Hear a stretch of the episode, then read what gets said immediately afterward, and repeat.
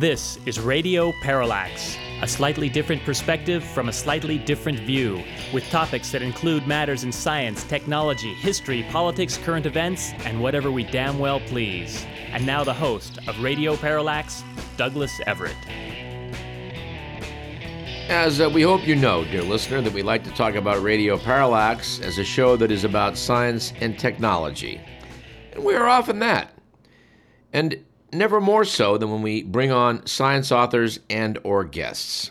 For most of today's program, we will take a look back at some of our favorite moments in taking up matters of science and technology.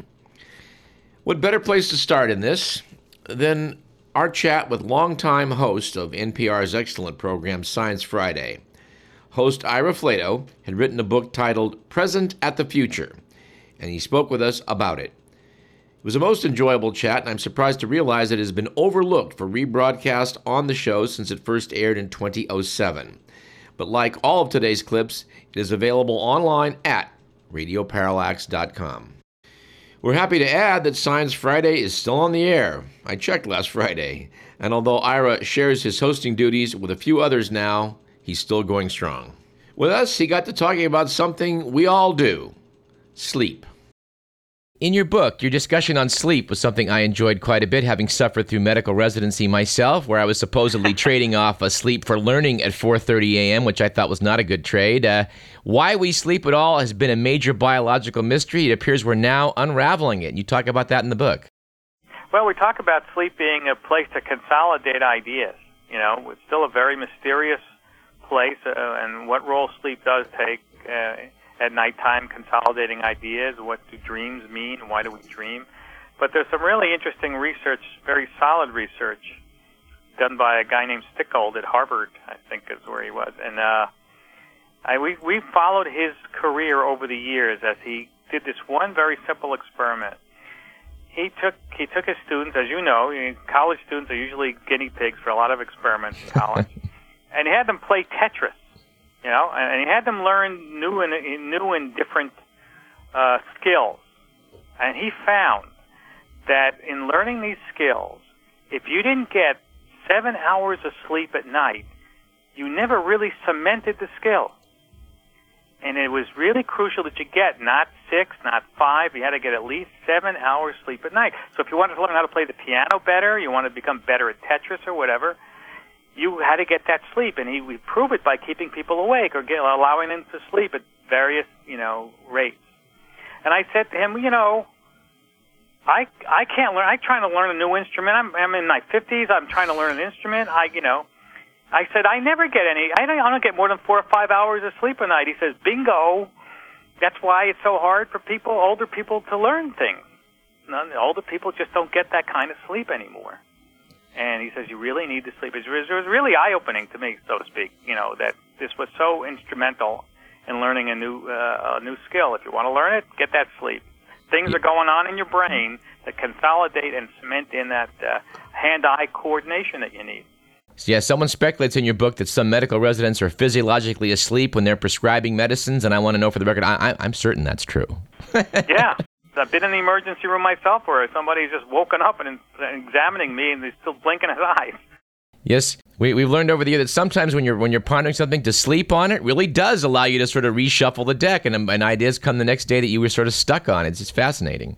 Yeah, I know it happens to me. You know, a, a lot of times uh, I can't sleep sometimes at night, and I get up out of bed at two o'clock in the morning. and sit down with a pad of paper. Wow, that problem I was trying to figure out is now crystal clear. And we also talked a bit about a rather surprising quote from primatologist Jane Goodall.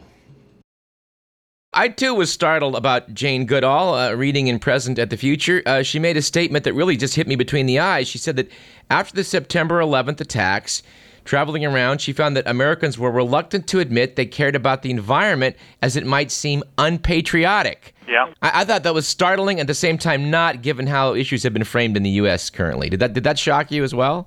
Yeah, well, I think Europeans see the Europeans are way ahead of us in the environment, and um, they have they have a whole, they have green parties. They have much more. Uh, they're much more ahead of us about controlling greenhouse gases.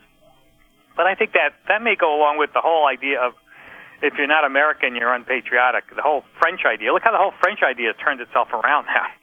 Yeah. Um, it's now it's now patriotic to be French thinking.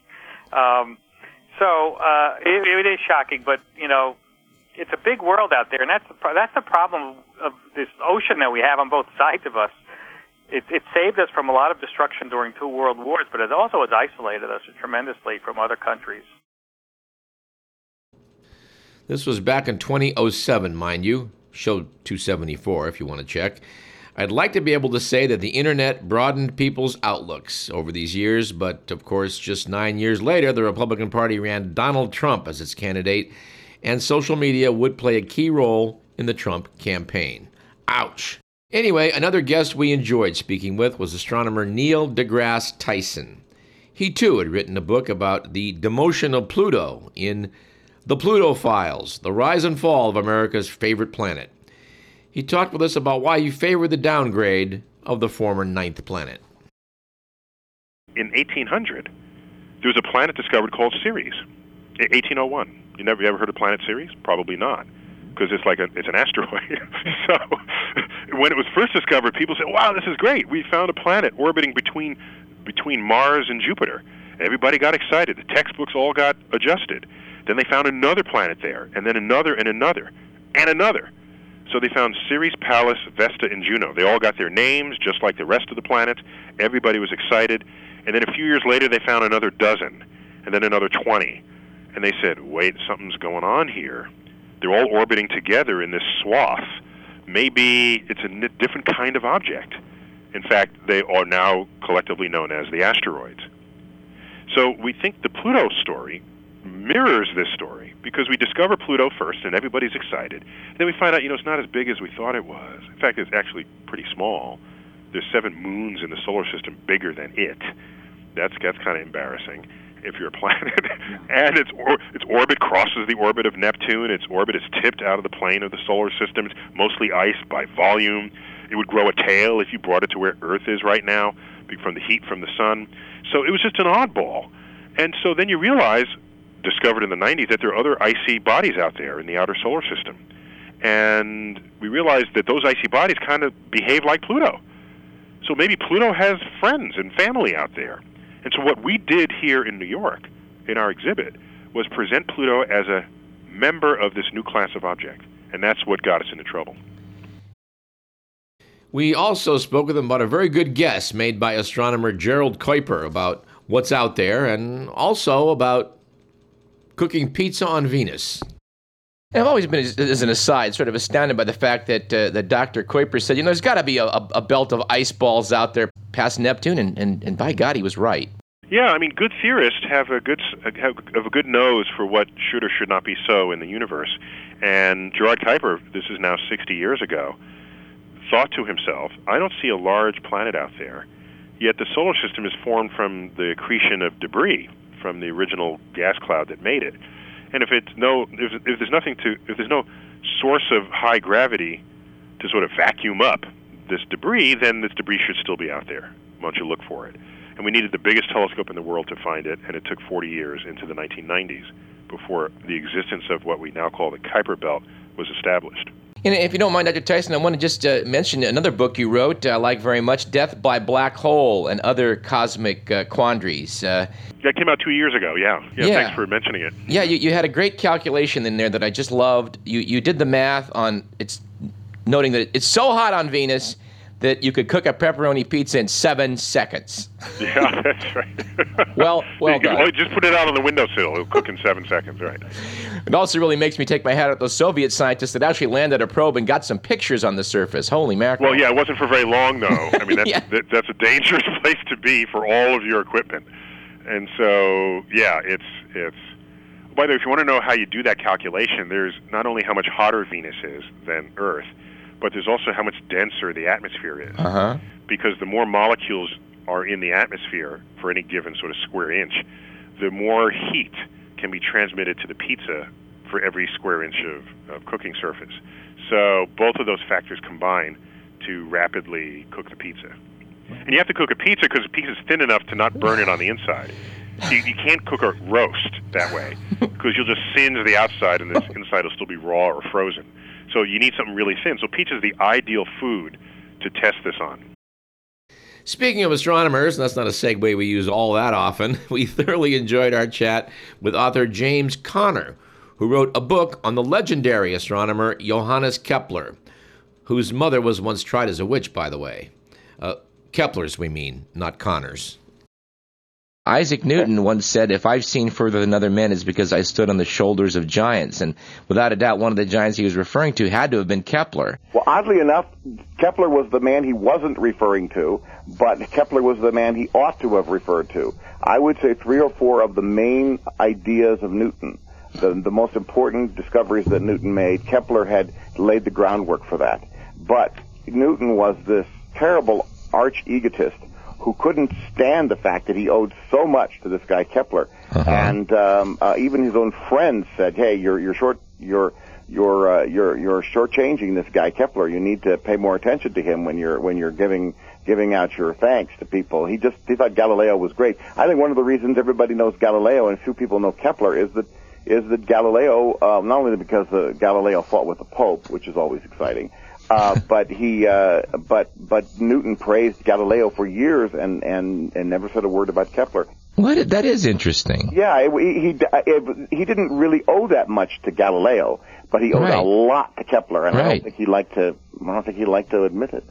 Kepler was um, one of the four great founders of modern science. Maybe there's I- I- five. I would say five. I, I'm guessing and you're going to name Galileo, Copernicus, Newton, Kepler, and. Tycho Brahe. Okay, perfect. Okay, those would be the five, the big five, and Kepler Kepler was one of them. Kepler was the first real theoretician. Okay, the other four, probably least famous of, of those five would be Tycho. Can you tell us a little bit about, about him and how much Kepler owes him? Oh, uh, Kepler owes him uh, a lot, and he and he and he uh, said so too. Uh, he was Kepler's boss, his mentor. He was probably the greatest observer, scientific observer in at that time. He's been called the last, the last great pre-telescope astronomer. That's right. Yes, and he had uh, he was a Danish nobleman, and he had his own island. Can you can you believe that? That was it was given to him by the king, and he set up an observatory on this island and made all kinds of things. Of course, the the local people hated him because he made them work so much. So so then the new king came in and then said, "I don't like you anymore." So he booted Tycho Brahe out of there, and Tycho ended up being the um, uh, ended up being the emperor's mathematician in Prague, which was uh, the the Habsburg emperor, the great this was um, the the last parts of what you would used to call the Holy Roman Empire. So he he had probably the biggest science job in the world at the time, and um, and he brought Kepler on as his assistant, and Kepler worked with him for a year, and then Tycho um, rather unfortunately died, and so there's there's uh, uh, Kepler with this mountain of Tycho's discoveries and uh, he um, uh, is sitting there and he uses them to formulate to prove Copernicus and to uh, formulate the three great planet laws that we remember him for. I'm genuinely sorry to note that this enjoyable chat was also never re aired on Parallax since we first broadcasted back in 2004, show number 103. Again, we advise you to use the archives at radioparallax.com and hear it in full. Sam Kean is a fine science writer. We were lucky to have him on to talk about three of his very entertaining and informative books. His first appearance was to discuss the book The Disappearing Spoon and other tales of madness, love, and the history of the world from the periodic table of the elements. And we got right to it. Mr. Kean, the periodic table sits at the back of chemistry classes and reveals so much about the world of chemistry and physics at one glance, if, if those are in the know. But for, for the people out there who ignored it in school, why is it such a remarkable summary of data? Um, yeah, as you said, you know, everyone kind of remembers it from high school, but uh, not everyone remembers it fondly all the time. Um, it's a it's a remarkable collection of data because you can look at it at a glance and understand how the elements, how the, the boxes, the individual elements on the boxes will react with each other. And you can tell their properties just by looking at it because elements in the same vertical column on the table have very similar properties. So it's just a clever way of organizing matter and keeping track of it that scientists can use, uh, as you said, to summarize a lot of information very quickly. Well, one fascinating aspect about the tale is that it, it, it, does give people general rules that indicate how chemistry will go. But a lot of times in science, we learn a lot from the exceptions to those rules. And, and I, you made some note of that in the book about some of the oddities. Uh, uh, you mentioned specifically bismuth, which I took recently uh, with some Pepto Bismol when I had an upset stomach. It's a medicine, yet it's surrounded on the periodic table by deadly poisons. Yeah, it is. It's probably one of the more misplaced elements on the table. If you look at the little corridor where bismuth sits, it's right next to lead, uh, polonium. It's in the same column, actually, as arsenic is, and uh, a little beyond it are, are radon, some other radioactive poisons. But as you said, bismuth itself is completely benign. Uh, it's in Pepto Bismol, and it's used in other cases to uh, kind of clear the body of poisons. So it's really unusual that this single element, uh, for various reasons, uh, would suddenly appear down in Poisoner's Corridor, down there in the corner. Well, in researching the various elements, uh, as you did for the book, what, what facts surprised you the most, and, and what do you think uh, comes as the biggest surprise to your audience? The one story that really surprised me was the story of aluminum, just because it's an element that we're all very familiar with, that we all know from day to day use. But it really had an unusual backstory that uh, I didn't anticipate at first. Um, for a long time in the 1800s, aluminum was actually the most precious metal on Earth. It was worth far more than gold, it was worth far more than silver. And the reason why is that even though aluminum is very common in the Earth's crust, the most common metal actually, it's always very tightly bonded to something in the crust, usually oxygen. So it's very hard to separate and get pure samples of it. And when scientists started to get pure samples, they were considered sort of miraculous. It's a very light metal, also very strong and attractive, though. Uh, and it became sort of a status symbol to have aluminum. Uh, the French actually used to keep these uh, Fort Knox like bars of aluminum and display them next to their crown jewels. And the Emperor Napoleon III uh, actually had a prized set of aluminum cutlery that he reserved for his most favored guests at banquets, and the lesser nobility had to eat with gold knives and forks. And even the U.S. got into the game a little. The Washington Monument in Washington, D.C., down in the National Mall, uh, there's a six inch pyramid of aluminum on the very top of it. And the idea was in the 1880s when it went up, uh, the U.S. was kind of bragging a little, and we were saying we are such a, an up and coming industrial power that we can afford to put aluminum on our public monuments. and I really thought that was a great story because, first of all, it was so unexpected, but it also shows how the uh, the fortunes of the elements rise and fall over time. And what's a very popular element in one time, you know, in our day has become sort of passe, something that's in pop cans and little league baseball bats. So it was kind of a fun twist for an element that we all thought we knew so well. Sam Kean covered the topic of the periodic table of the elements quite well, but we absolutely could not resist working in a song by Tom Lehrer, who is an American treasure. Lehrer is currently a professor of mathematics emeritus, I think, at UC Santa Cruz. He produced three dozen whimsical tunes back in the 1960s that made him a regular on network television. Perhaps his most remarkable tune among many remarkable tunes is titled simply The Elements.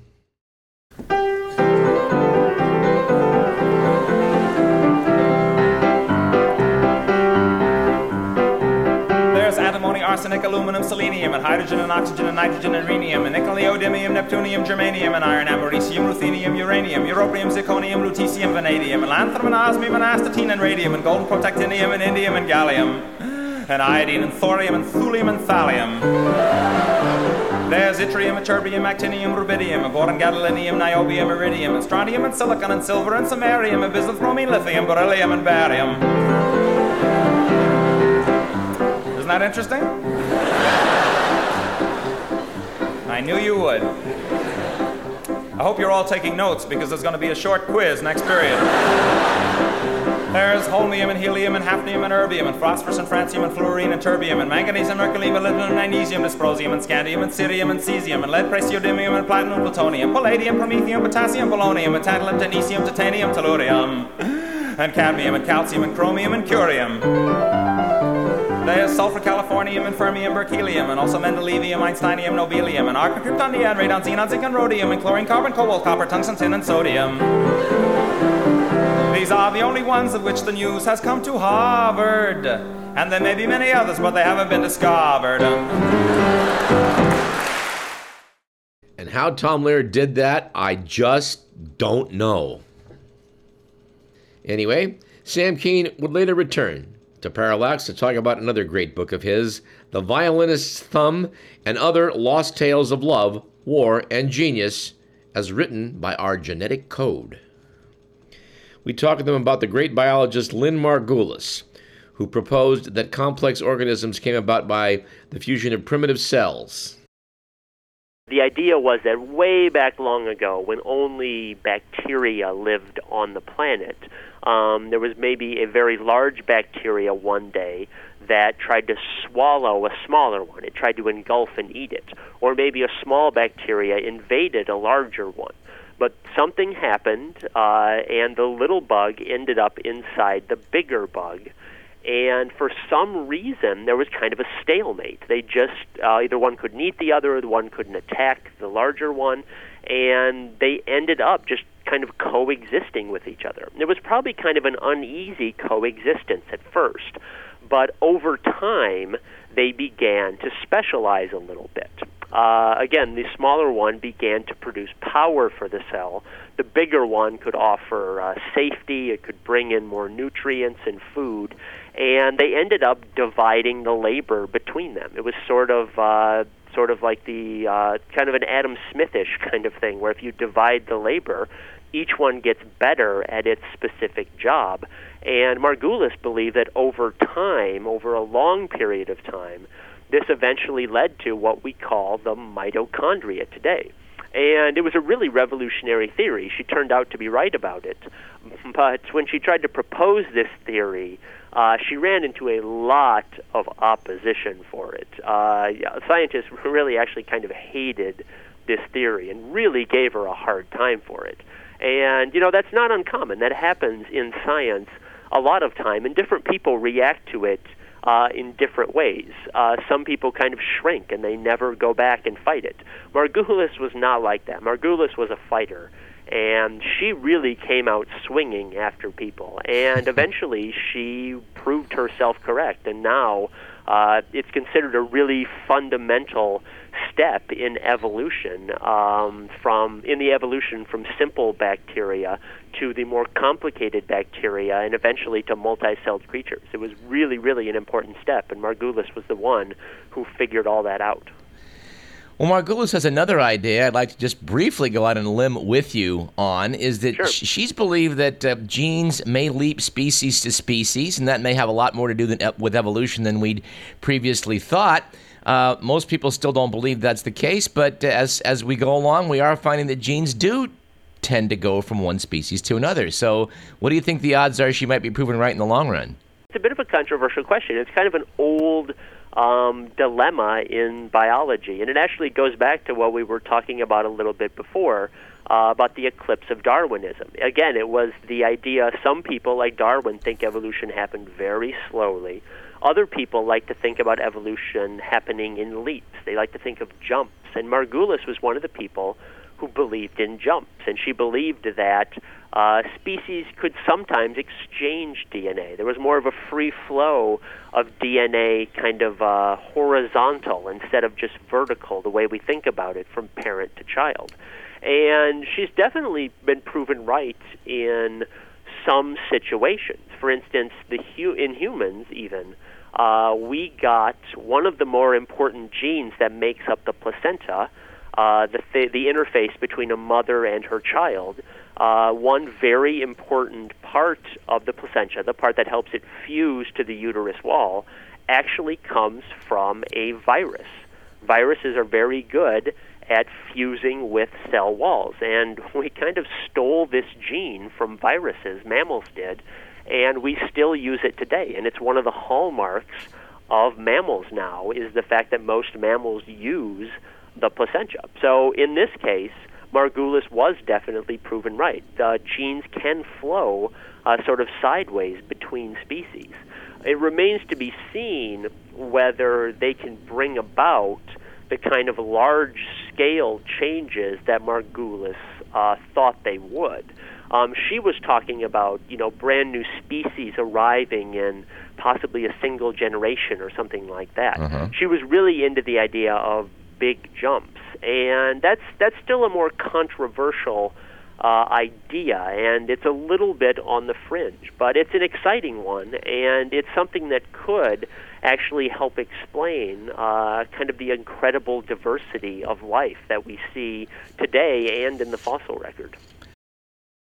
Well, we certainly now know that evolution is a little bit more complicated than Charles Darwin ever suspected. In an era of GMOs, this matter of genes just jumping species to species has become very important. And we would have a very fascinating chat on that subject with UC Berkeley professor Ignacio Chapela. Chapela had learned and argued that genes from GMO corn were now polluting the gene pool of Mexican plants that humanity will need to depend upon for future fresh genetic materials. It's a very simple um, discovery. It's a very simple thing, even though it evidently had um, major consequences. The discovery itself is simple. We found pieces of the DNA of the heritable material from industrial transgenic corn in the genome within the cells of the local land races, the local varieties that farmers grow in Mexico, in the southern state of Oaxaca. Um, the startling discovery was uh, really to find it there because um, Mexico had and continues to have to this day a ban on uh, the planting of transgenic corn anywhere.